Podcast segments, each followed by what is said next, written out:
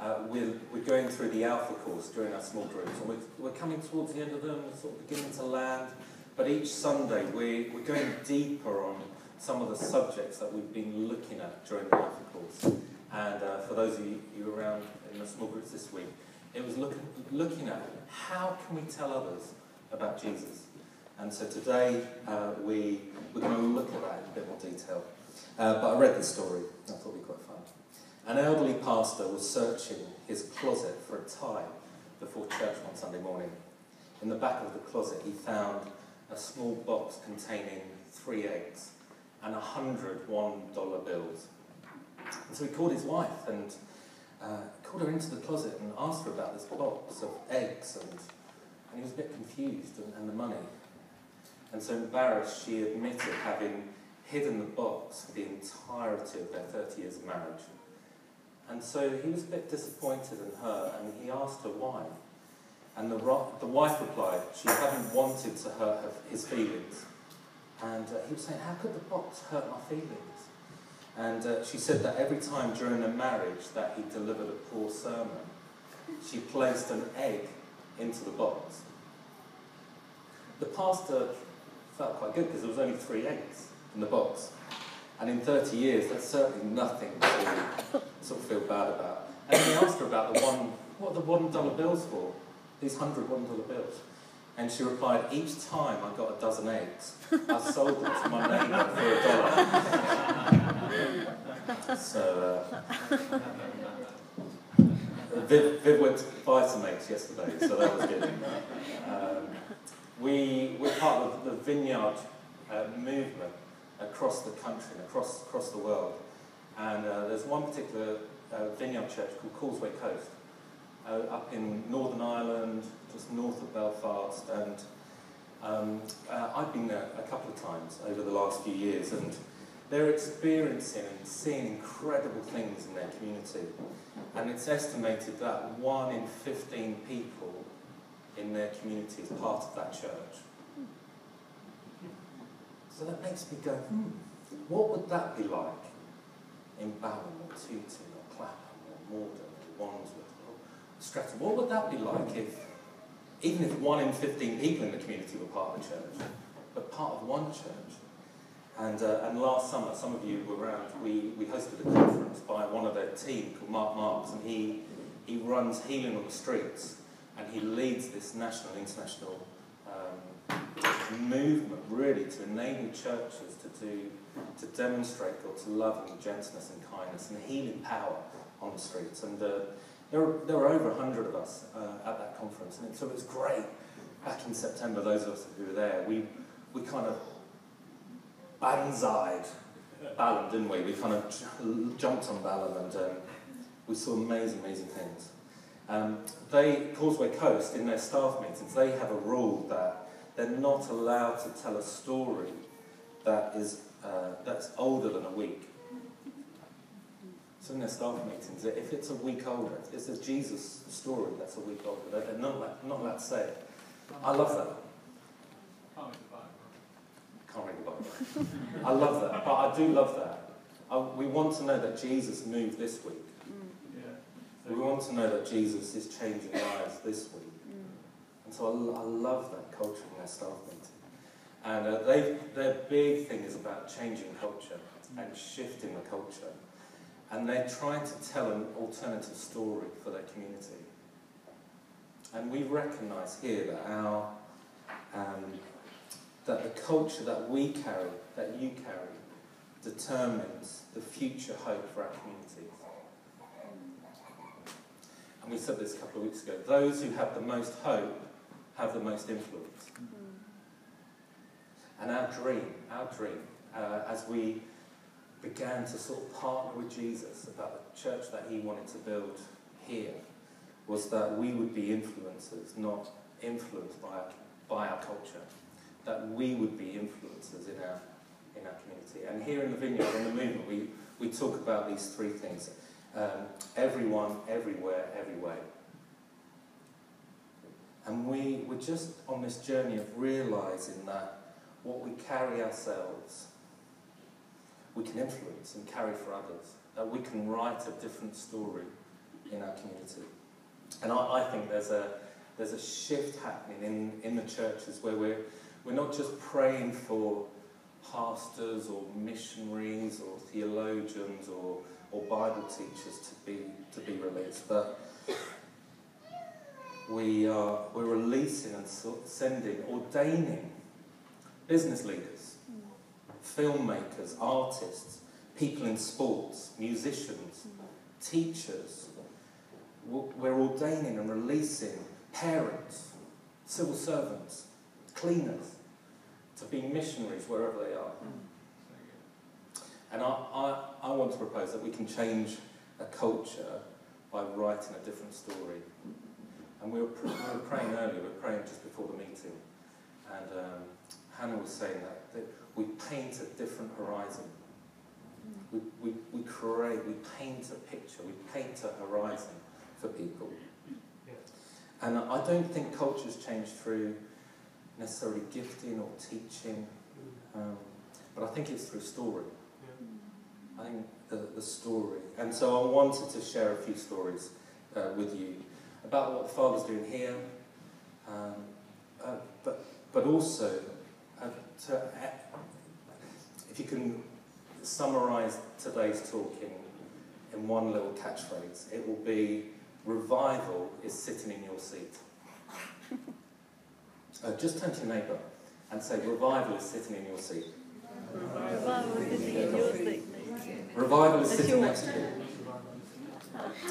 What, what, it's a little bit twee and cheesy, I know, I apologise.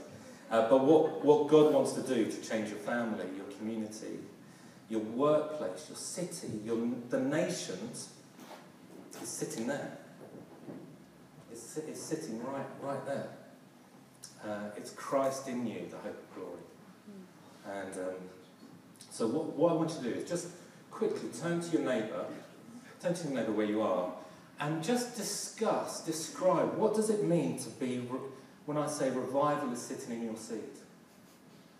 What, what on earth is Steve talking about? Just, uh, just turn to where you are. Revival is sitting in your seat. So get to twos and threes and discuss.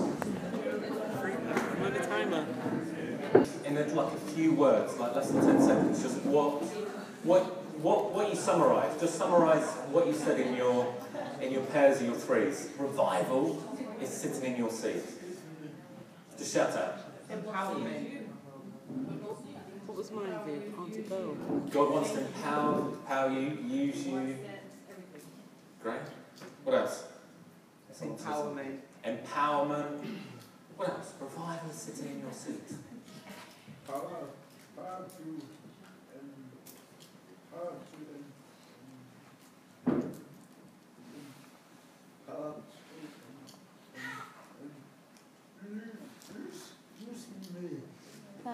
How to use me, yeah, that's great, Danny. What else? Jesus is risen within us. Jesus is risen, risen within us, yeah. What else? Uh, seeing, seeing yeah. with his eyes and doing what he would do with his hands and go where he would go with his feet. Seeing with his eyes, going where he goes, and what's it about? Doing what he would do with his hands. Do what he would do with his hands. What would he do with his hands?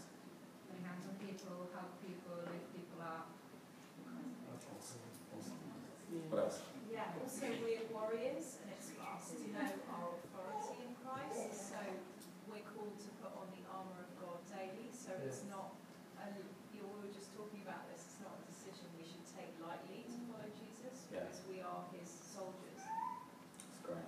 Great, great, great. So I was thinking about what Causeway Coast do. Well, they, they won't tell a story that's less than a week old. Um, this is less than 12 24 hours old. Come on. Um, uh, we didn't plan it like this way, but it just happened yesterday. So, um, as you know, we do Heal on the Streets, and, and yesterday we had a remarkable time.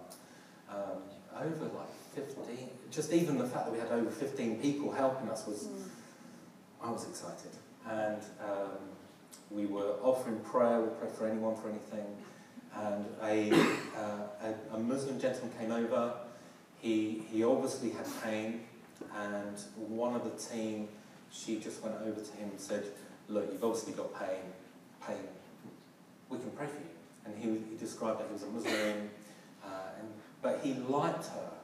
He said, there's, there's something about you that I, I really like, I really like. And so they introduced them to me, and uh, I love praying for Muslims.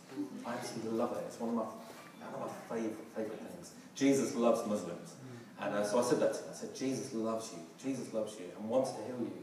And he was describing that his, uh, his community uh, at the mosque were telling him, so he'd, he'd had pain, spinal pain, and he'd just had a hip replacement.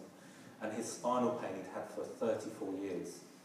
And uh, he was told that Allah had afflicted him with that pain because of something that he'd done. And that he was to pay alms or he was to in order to pay penance for, for something that he had done in the past. And so Adrian and I, amazing Adrian, um, we were both like, no, no, God wants to heal you.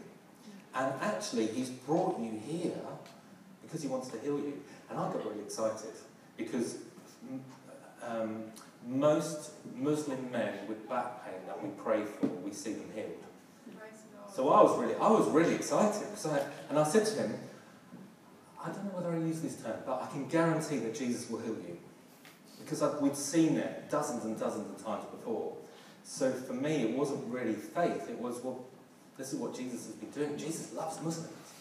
And particularly with Muslims bad back, he loves them. and um, so we sat him down and we, uh, we just said that Jesus is the miracle making God. He's a.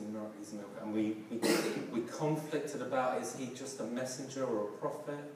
But we said that Jesus comes to heal. And so we, um, we checked his legs just to see if one was shorter than the other. Because often, just for whatever reason, God, God's using um, that way, model of helping people to, to get free. And it was about an inch, maybe just below an inch shorter. And he said, I know, I know. I've had this all my life. All my life I've had this uh, leg that's longer than the other. So I said to him, well, would you like to be taller or shorter? would you like to be taller or shorter? And everyone says taller. I'd like to be taller. I'd like to be taller. So um, we, we just prayed a simple prayer. And um, I can honestly say the power of God was in this sort of oasis around, around us. And his leg grew uh, just in like 30 seconds probably. And while we were doing that, while we were praying for him, he said that he could feel heat in his spine. And he could, and he was saying, thank you, Jesus, on the chair. He was saying, thank you, Jesus, thank you, Jesus. It was amazing. Really easy.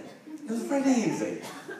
Really amazing. And uh, so we got him to stand up, and his pain before prayer was eight, eight out of ten. And then after prayer, after sort of 30 seconds, a minute of prayer, it'd gone down to a two dramatically. Mm. So we were getting him to walk around, he was bending up and down, and he was saying, It's a miracle, it's a miracle, it's a miracle.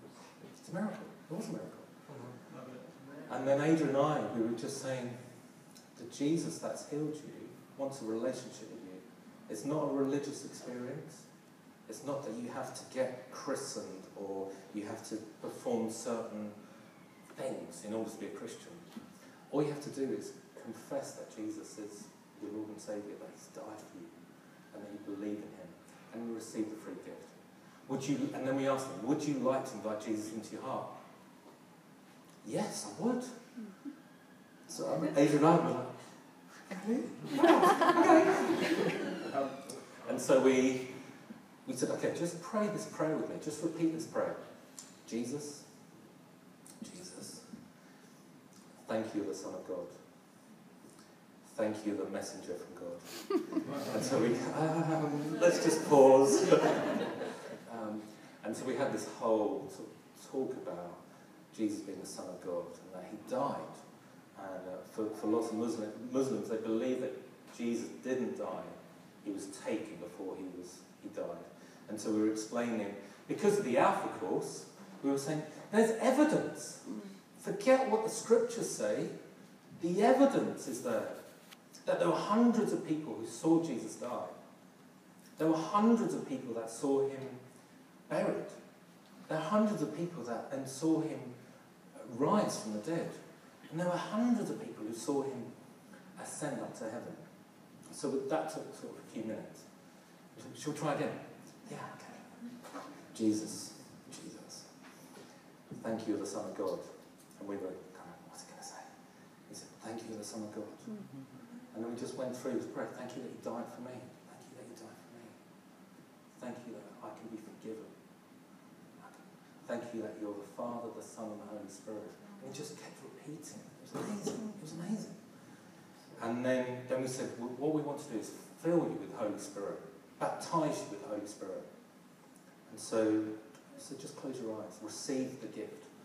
Closed his eyes, and um, I saw his eyes sort of fluttering, which doesn't mean much, but it's a sign that God's presence is doing something. And just this peace fell on him. Uh, it was amazing, really amazing. And then we, we gave him a new believers pack. He said, oh, I'm going to read this, I'm going to read this. We're going to send him a Bible. We're going to meet for coffee. And it was just remarkable, Yeah. stunning, stunning what, what, God, what God did. Um, it was amazing. It was really amazing. Uh, I wasn't in a great mood that morning. I wasn't, I hadn't been on my knees for three hours, like, Lord.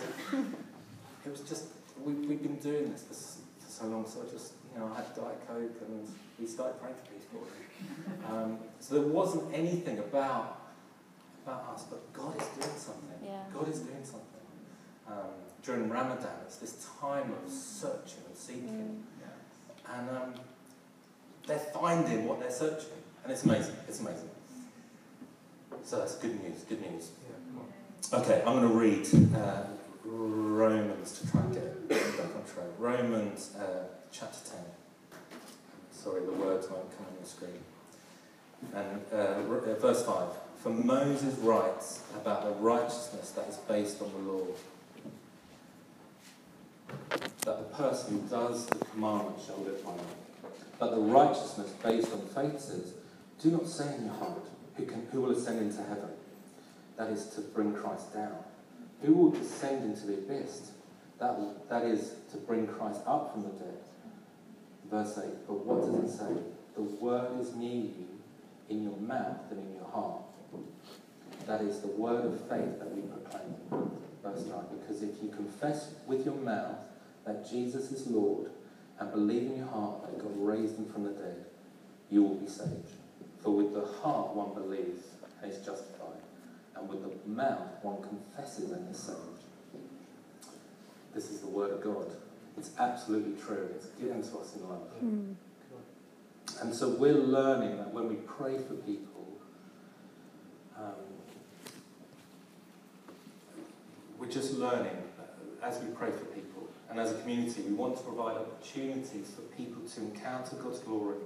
But what we're learning is to release it to others, to give it away to others. And the key is to, to realize that the kingdom that you're already carrying um, is to be given away. And we do that in humility, we do that in compassion, but we also do that with authority and power. And we believe these two, uh, talking the hands of Jesus, these two ways of expressing Jesus through compassion and authority is, uh, is how we write an alternative story for our community. And uh, what we're saying is God is better than we think. And God is better than our community thinks. So let's change the way we think and let's write a story, let's paint a horizon for our community. And over the weeks and the months, maybe you've been coming for, for a few weeks, maybe you've been coming for a few months, you may no, notice that we use, we, we talk about certain phrases uh, that here, we talk about certain phrases. And what we, what we do is we call these phrases axioms. And they some, these axioms say something important in a very short phrase. And those of us that are familiar with them, we understand by just saying that short phrase, we understand the fuller picture. It's a bit like revival sitting in your seat. We get the phrase, but we, we're beginning to understand what that means in its context. And it communicates a huge amount in just a few words. Uh, those of us who were with us at the weekend away, you got to experience my dad jokes. It was very good. It was, it was amazing. I've got a few. I've got a few sort of with that same thought. Um, these actions. So multitasking. Multitasking. Screwing up several things at once. Adolescence. A teenager who acts like a baby when you don't treat them like an adult. a jury. 12 people who de- determine which client has the best lawyer. Or um, diplomacy. And I love this one. It's the art of letting other people have your own way. okay, so some of the phrases or axioms that we use here in the vineyard movement, you'll hear, you'll hear here from time to time. And some we've borrowed uh, from, from sort of well-known leaders like Danielle Strickland, Andy Stanley, Nicky Gumbel, Bill Johnson, Alan Scott, uh, Brené Brown. And there might be a few of ours sort of thrown in to the mix. And there are dozens and dozens of these. Uh, you'll be pleased to know I'm not going to sort of describe each one in detail. But I wanted to mention two or three. It will give us an insight uh, as to how and why we are to tell others about our faith. Why we're, we're to be an outward facing church. So revival sitting in your seat can be described as an axiom. Another one. Uh, what we say here, doing the stuff. Doing the stuff. Uh, John Wimber, the founder of the Vineyard movement, uh, founded it back in California. He's now, so the Vineyard movement is now in over 60 countries around the world. And when he started following Jesus, he was a, he, he came from an, an atheist, non, non-church going background, and he discovered Jesus. And someone told him about the Bible. And he was like, wow, God's got a book? I've got to read that. in a kind of traditional California way. Um, and he loved it. He loved the Bible. He loved particularly Matthew, Mark, Luke, John. Those stories about Jesus. The factual stories about Jesus. The historical accounts. And he loved everything about Jesus. And he saw what Jesus did and saw what Jesus um, said to his disciples we could do. And he thought, wow, we can do that stuff. Mm. We can do the stuff that Jesus does. But then he went to church and got disappointed. and uh, I'm just going to play you a quick clip, if I can. Um, these are his words, and it's put into a cartoon. Um, I've been praying for clouds because our video doesn't isn't very good with sun. So uh, I'm hoping you can see it.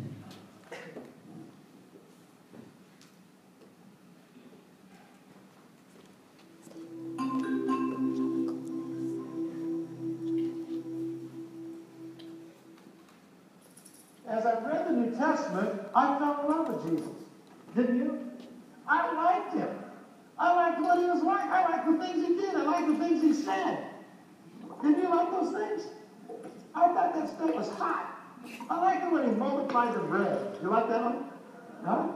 How about, you like that? And the fishes, you know, the sardines? I always picture sardines. I like that stuff. I like all that stuff, you know? I like it when he went by the fig tree and said, hmm, you know? And died. Can you picture him doing that? I like all that stuff. I like it. I remember last night, comfort. That's a biggie, you know? I mean, that's hot. There's not many guys doing that comfort thing, you know, telling anybody to come up from the dead. I like all that stuff. And when I became a Christian, I thought that's what I was going to do. I spent several weeks reading the New Testament and talking to these people, and I thought, this is great. You know, I'm going to join up. I want to do this stuff. And so I remember the frustration of attending church the first few times. You know what I thought they did at church? I thought you, that people gathered at the church, had a good time together, sort of divvied up the land, and everybody went out and healed a few, cast out a few demons, and won a few people to Christ before lunch. and so the first few times I went to church, I went prepared with the idea that we're going to, you know, ah, I'm going to take Anaheim. I want to go to Anaheim, you know, the deepest, darkest pagan Anaheim. Over there by Disneyland. That's where I want to go. Because that's where I was raised. And when they didn't do it, I was disappointed. And I remember one day asking the guy about it. I said, well, when do we go out and do it? He said, what? I said, when do we go out and do it? He says, Oh, you don't have to do it. You just have to believe it was done once. now that's pathetic. Isn't it? I found out over the next year or two that we cried about it, we sang about it, we preached about it, we prayed over it, we gave to it, and we never did it. we never got to go do the things that Jesus did. And I grew disillusioned in the process. Now, you know, when I worked for the devil, he let me do his stuff.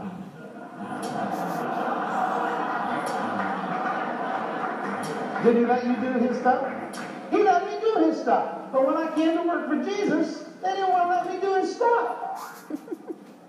and I, to tell you the truth, I joined up to do the stuff. Did you? You see, it's doing the stuff that's going to change the world. It's not knowing it was done once. It's not knowing that it's important. It's doing it that's going to change the world. Somewhere, someplace, somebody's got to start believing this book. And acting on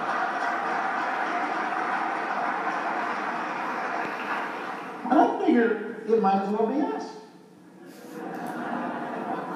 We're qualified. And we understand that it can be done. That's great. That's great, wasn't it? So good. So Um, have a look online, John Wimber. Some of his teachings from the last, uh, he, he's gone to be the Lord now, but some of the things that he says now, are really radical um, for the church. Really now, be really incredibly radical. So have, check him out on YouTube. Um, have a listen to some of his his his, talks and uh, some of the life that he brings. Uh, we, I'm kind of coming into land. We're called to do the work of an evangelist. We're called to do the stuff. To do the stuff. And I, I read a quote from Count Zind, Zin, Zinzendorf. I thought just his name alone, the quote's got to be awesome. So Count Zin, Zindorf. He had three guiding principles about evangelism. Number one, be kind to all people. Seek their welfare and win them to Christ. Hmm. Be kind, seek their welfare, win them to Christ. And he, and he goes on, he talks about it is easy to determine when something is aflame. It, it, it ignites other material. Any fire that does not spread will eventually go out. A church without evangelism is a contradiction. Just as a fire that does not burn is a contradiction. Um, about six months ago, someone, someone came to me with a, uh, a rebuke, and uh, he wanted to meet, meet, meet for coffee, and he, he felt God's give him a rebuke, and he said, one of, his, one, of the, one of the things that he said that we were doing poorly about a church, he said, you're too missional. You're too evangelical. You're too. You're wanting to win people for Christ. And I was like, that's awesome. I'm so pleased. That's how we come across because that's exactly what we want to do. And he got a bit offended. He was like, no, no, no. I mean, it's it's a bad thing. I was like, that's that's exactly what we want to do as a culture. Um, we, we love people. Um, so I think he, he got a bit troubled because I was happy at what he was what he was saying. Um, and they're doing the stuff. Uh, there's two scriptures, Matthew 10.8 and in uh, Matthew 28, we have the job descriptions from Jesus. Matthew 10.8.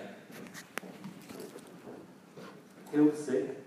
This is, this is our job description, by the way, from Jesus. Heal the sick, raise the dead, cleanse those that have leprosy, drive out demons. Freely you have received, now freely give. And the other job description, the Great Commission, right to the end of Matthew 28. Therefore, go and make disciples, baptizing them in the name of Jesus, in the name of the Father, the Son, and the Holy Spirit, and teaching them to obey everything I have commanded. So a normal Christian life is to do the stuff. And we can do that wherever we are. Um, John, John Stott, where do we start? And this is where we're, we're going to end. John Stott, the leading, he's a leading evangelical scholar. And he went to be with the Lord about five years ago. And he preached his last, his last sermon uh, in Keswick. And after 70 years of preaching and teaching, he distilled, he created this axiom. He distilled and emphasized one truth for us as believers. And, and this, this axiom almost it sums up um, what we, where, where we start. And it says, God wants his people to be like Christ. After 70 years, summed up, God wants his people to become like Christ.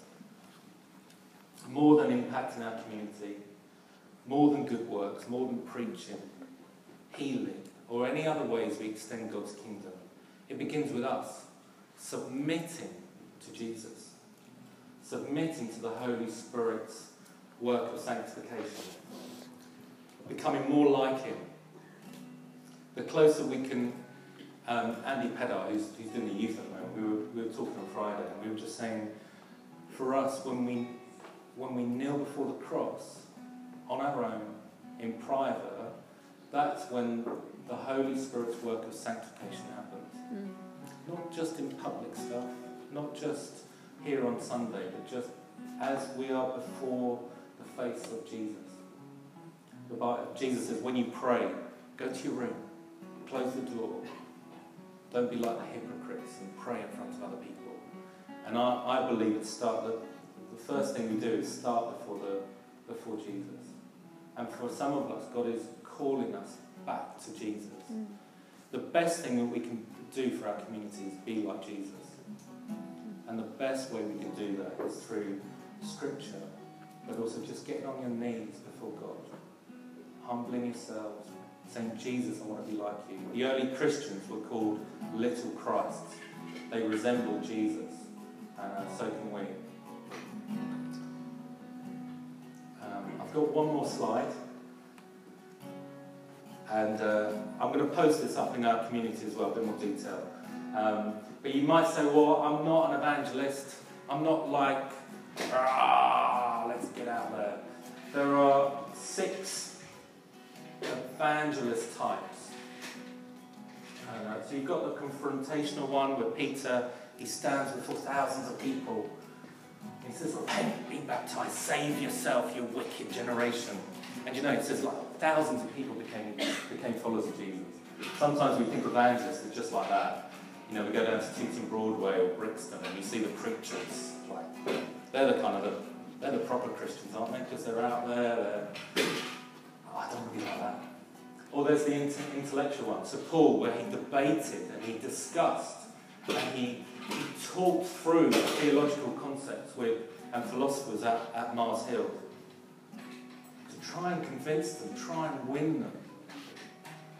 Or there's the testimonial. Do you remember the blind man? He comes before the Pharisees and they're saying, Who did this? What happened? And he's like, I don't know, but one thing I do know, I was blind, but now I can see. Your story has an in, can have an impact on others. What, what Jesus has done in you through you is the story of God through you. Relational, um, where, he, where he tells that person, go home to your family. Tell them how much the Lord has done. It might be, as you think about your own story, your own, how you came to faith, my hunch is, is, is it, it was through another person who just took their time uh, with you. Or the, the, the fifth one, an invitational evangelist, where it's just come and see throughout Scripture, throughout the New Testament, you see all these people saying, Come and see this man who told me everything about me. We had the Samaritan woman in John, in John 4, and she went down to her community and begged the people, Come and see. This man knows everything about me. Or the servant, you know, Dorcas, she impacted her city through acts of kindness. So uh, I'm going to post it on there. I haven't got time to go through them.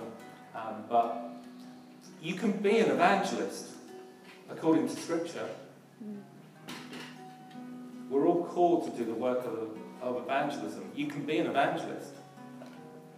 There's something for everyone. It's like it's not like pick and mix, but there's something for every Your personality. God wants to. God wants to use your personality, but also push you out, out of your comfort zone as well.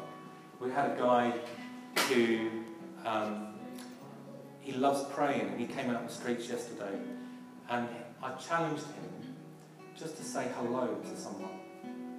And he was standing away, and all the people were walking this way. And I said, just stand here and let the people come through and just say hello to people. And uh, he, came back after like 20 minutes. He said, I did it. I said hello to one person. And he was shaking. He was physically shaking. But it was amazing. He just stepped out of his comfort zone and created a new comfort zone. And that may be what God's calling you to do. There might be one of those areas that's out of your comfort zone, but God's just saying, create a new comfort zone. So why don't we stand? Why don't we stand and uh, we'll see what the Lord wants to do through us.